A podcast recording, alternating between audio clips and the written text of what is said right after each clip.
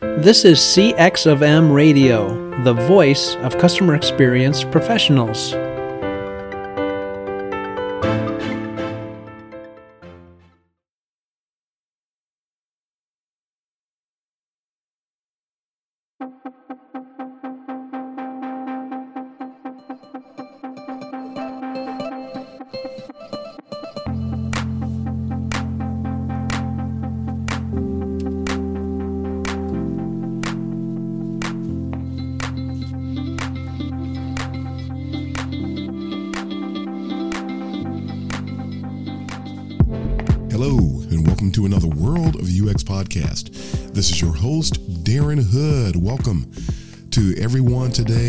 Special welcome to those of you that are listening to the podcast for the very first time.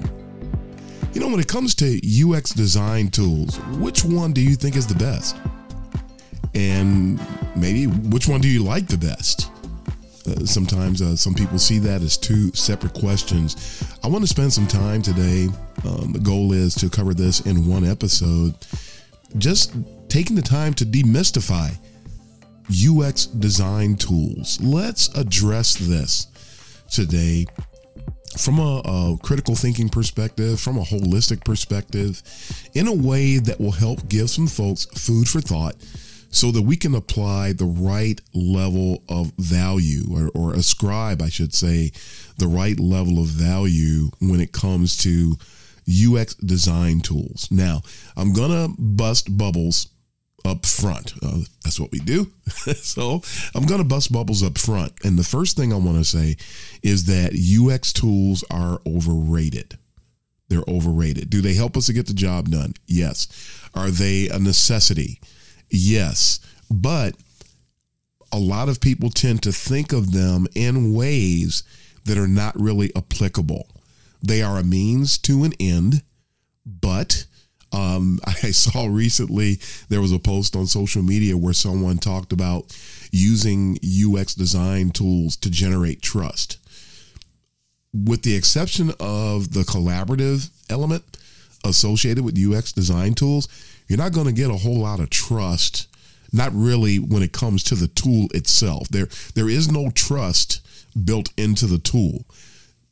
Trying to build trust with clients, with stakeholders, among team members, that's going to happen with the application of your soft skills. That's going to happen when it comes to the emotional intelligence that's as a part of the work and the way that you do the work.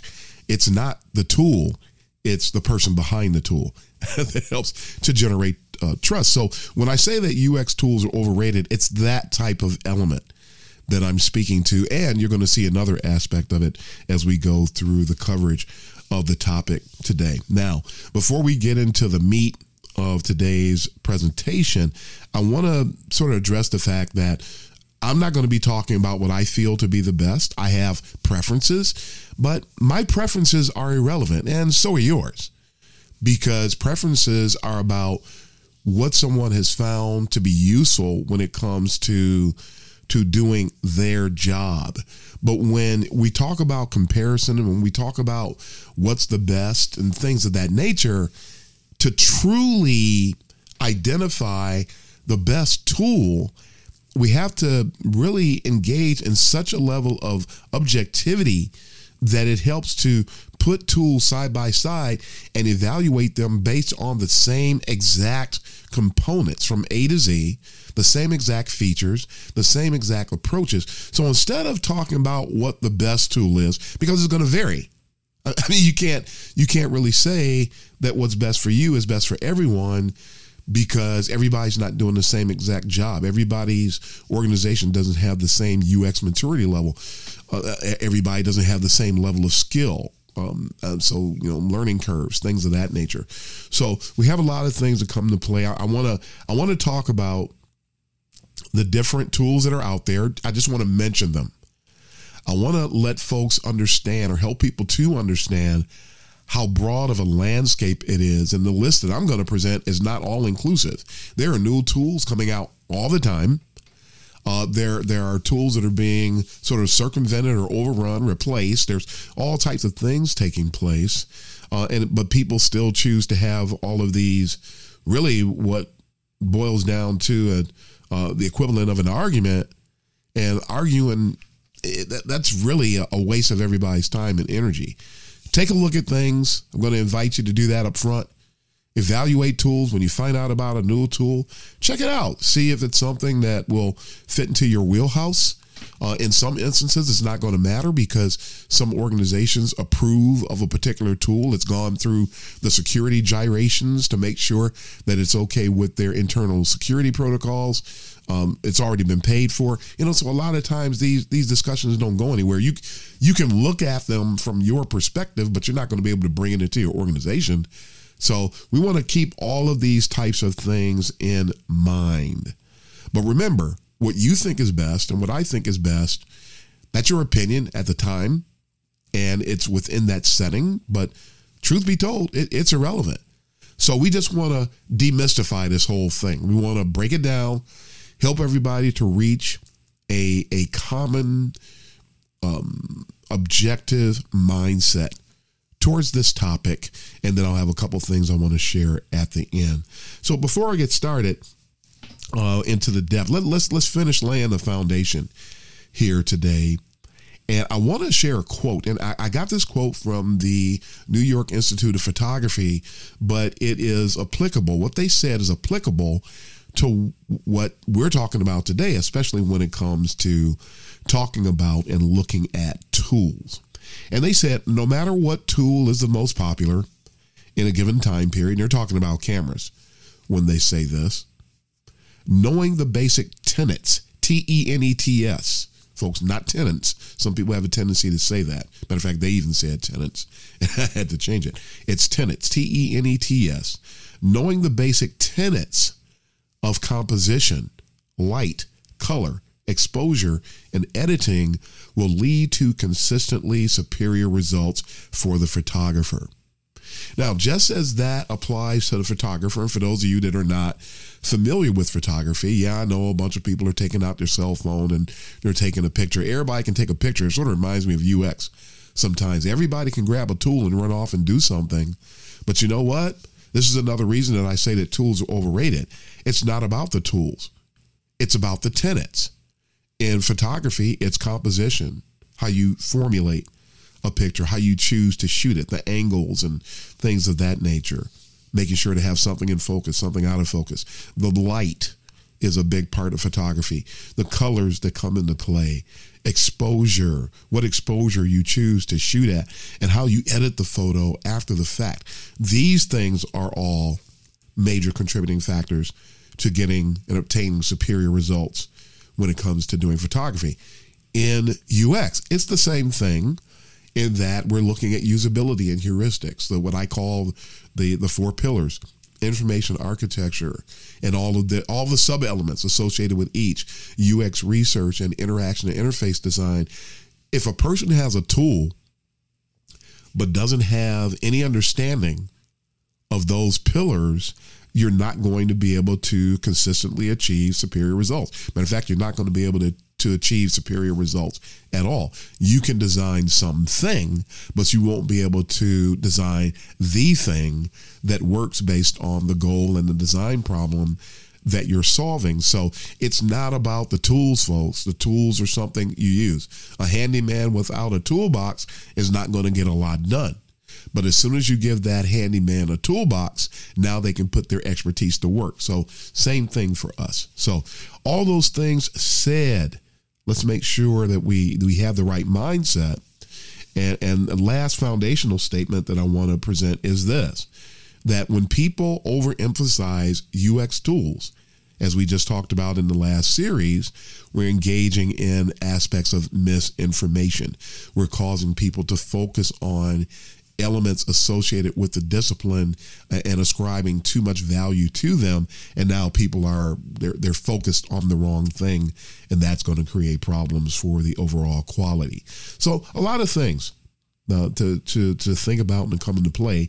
Let's go over this list of tools before we get into the the the real the, the the total meat of what we're getting at today. So think about these, old and new, and a couple of them might not be even be in existence anymore. I know one of them isn't for sure.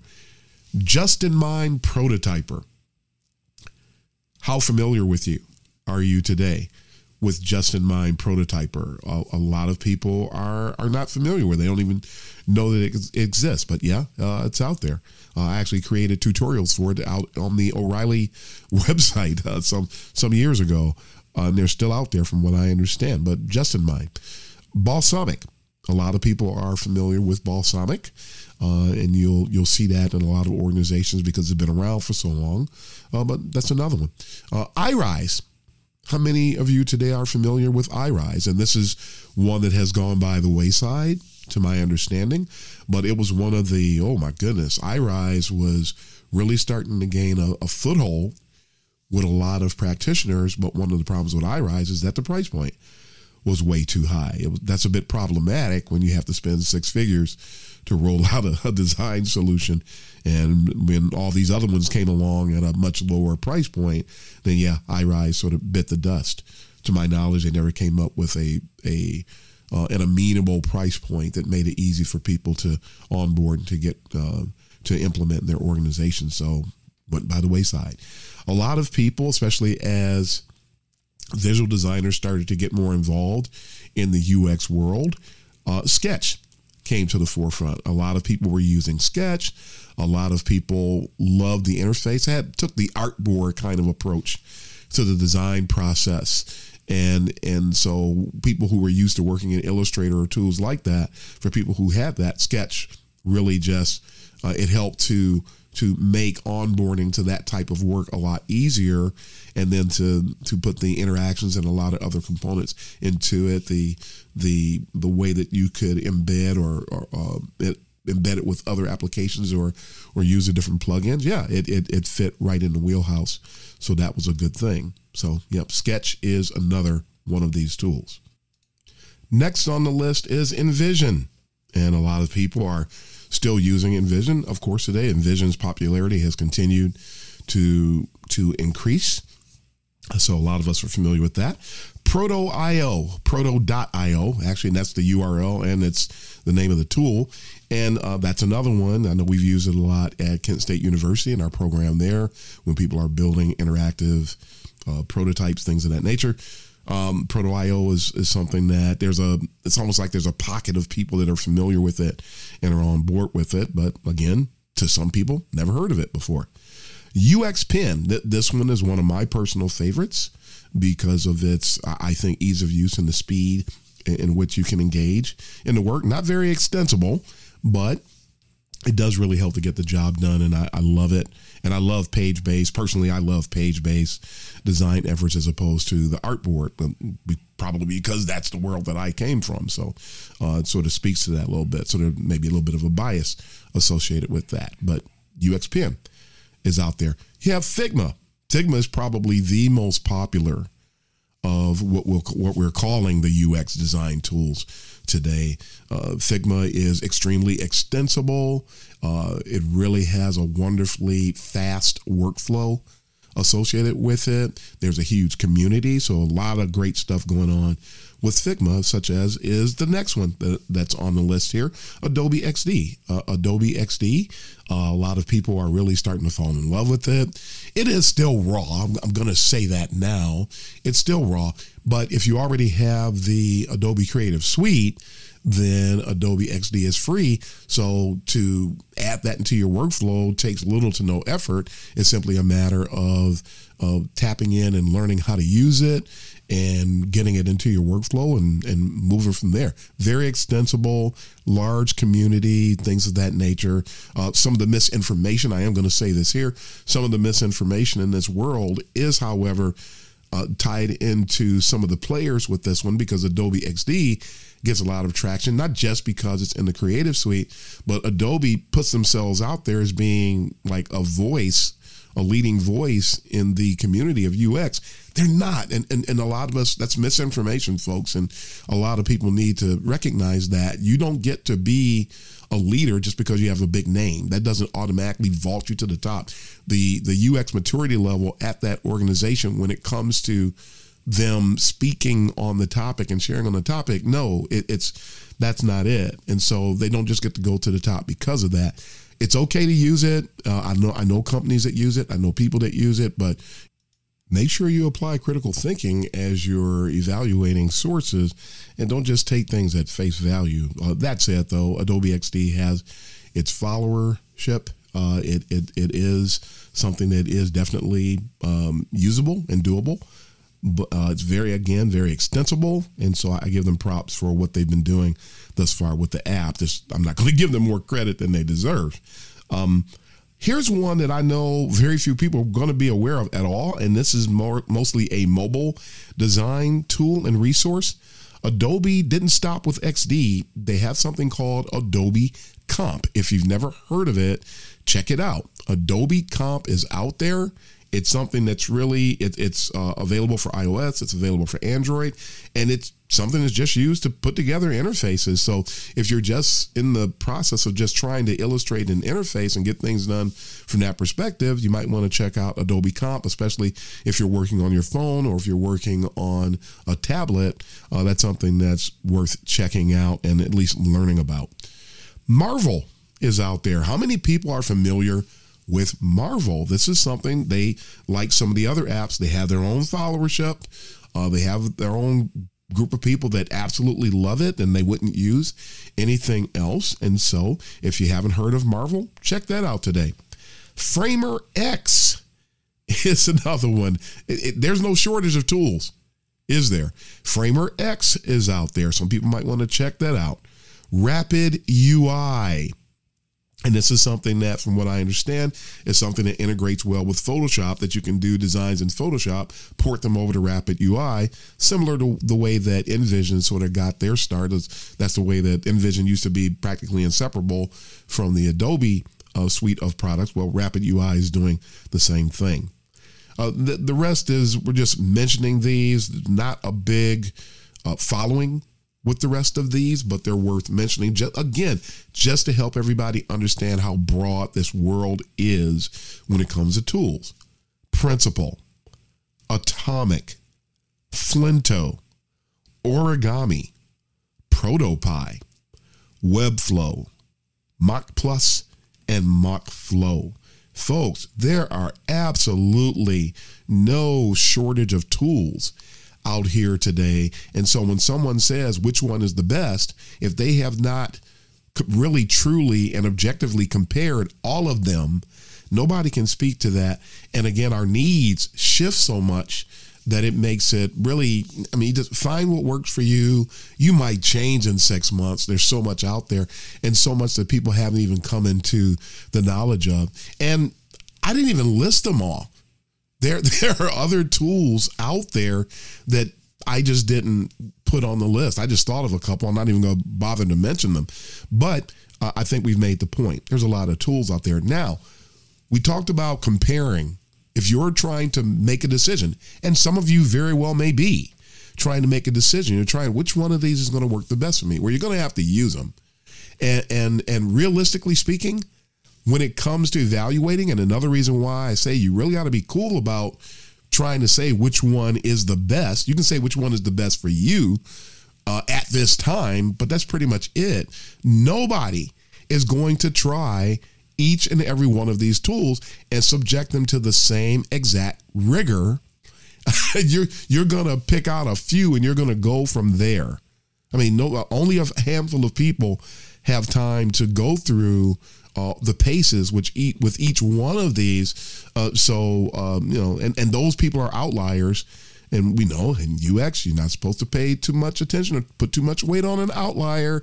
So we want to keep that in mind today. But consider these comparison points as you are evaluating whichever tools. If there are three or four that you decided to try to evaluate those, I'm going to give you a list of comparison points and this is what helps to to look at something in an objective manner applying proper levels of critical thinking. You're going to need these elements. Operating system compatibility. Some of these tools are only for windows or they're only for mac. Uh, so some of them you're either you're not going to be able to to use them. You're not going to be able to evaluate them no matter what Uh, and it, when it comes to operating system compatibility, even if something is available on both, unless it's a browser based tool where you can get the exact same functionality, um, even if it's available for both, it doesn't mean it's going to function uh, with equal stability or functionality on both. So so don't don't forget that. The speed of the workflow, the way in which you're able to engage when it comes to speed. Uh, there are definitely uh, different speed factors that come into play. Some of these applications, if you're trying to say put together a, a complex interaction, it's much faster in some than in others. I've heard people, uh, Axure is one that that I really didn't talk about it. No, I did mention Axure, or I, I think I skipped it. I think I went straight from iRise to Sketch. But Axure is is something that really started to take over uh, when when iRise came into play. It was one of the first ones that really gained a lot of traction and actually gave you the ability to put together some extremely complex interactions, some wonderfully uh, uh, uh, smooth and highly functional interactions. But I've heard people say that when you engage with these complex interactions, it might take you all day. So, whereas in some other applications, c- creating the same complex interaction could be faster. So, you know, take that into consideration. So, the speed of work and the workflows is another. Web based operation, as we mentioned, can you work via the web? Can you work in your browser?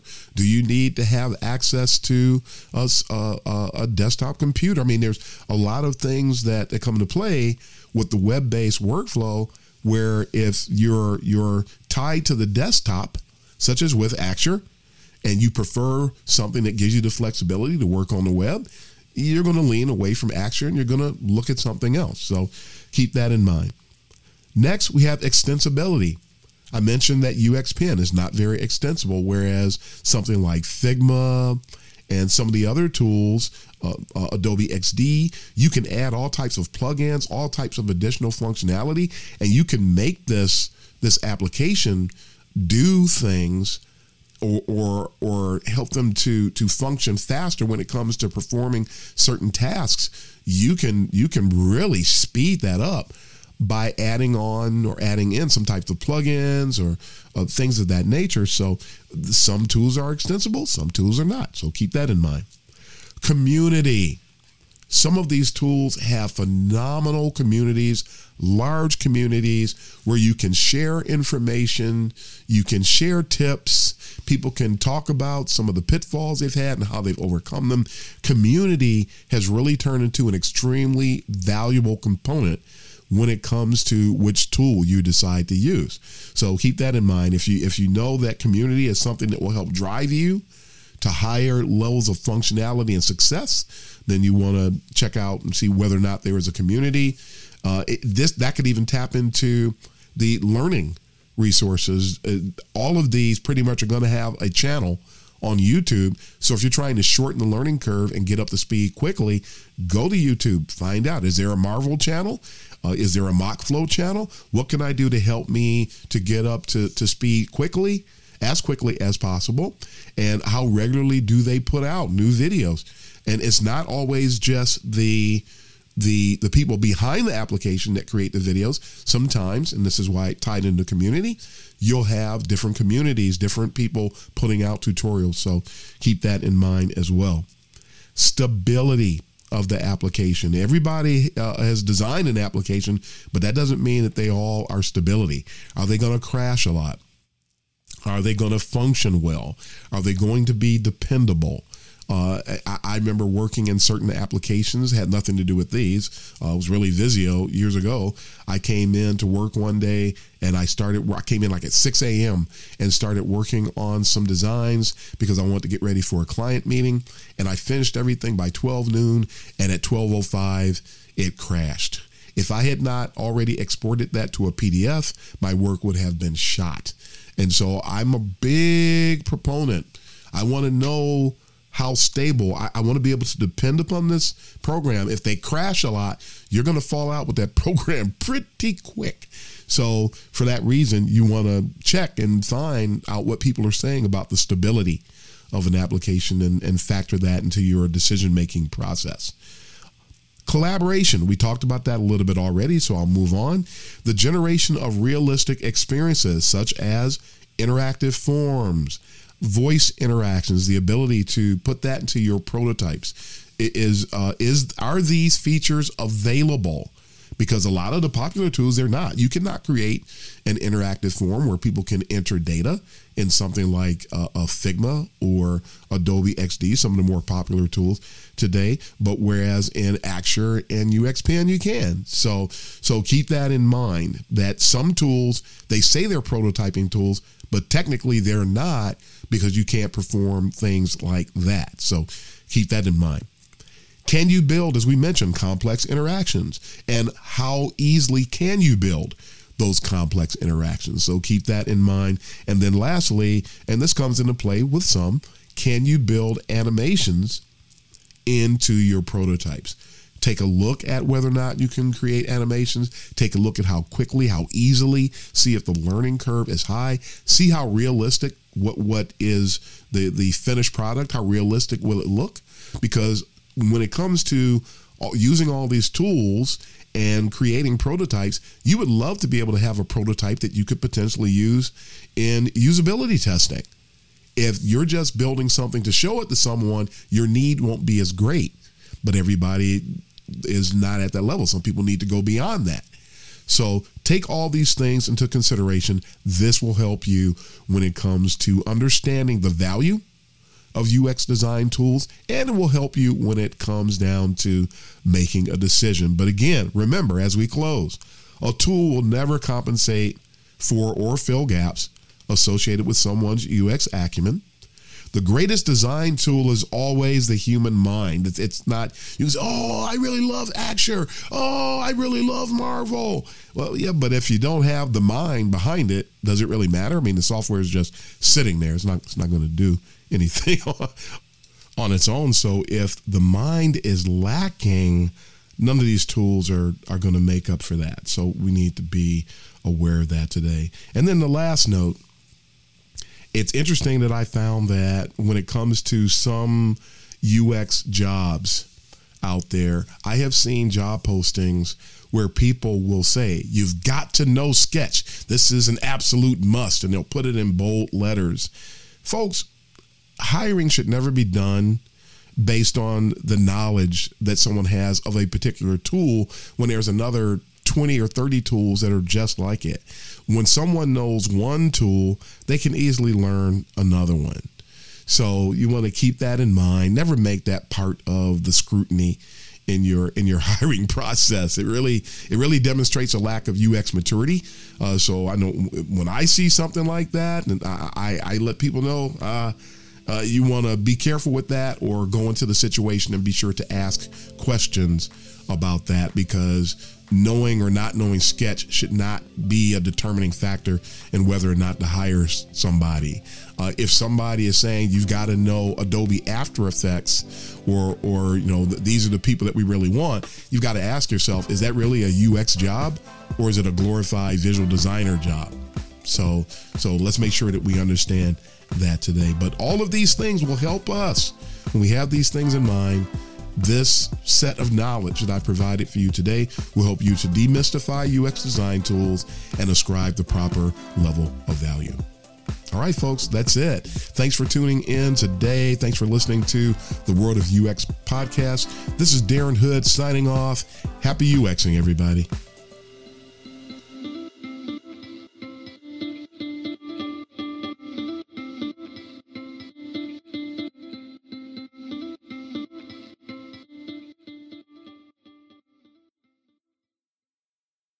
Thanks for joining us for this session of CX of M Radio.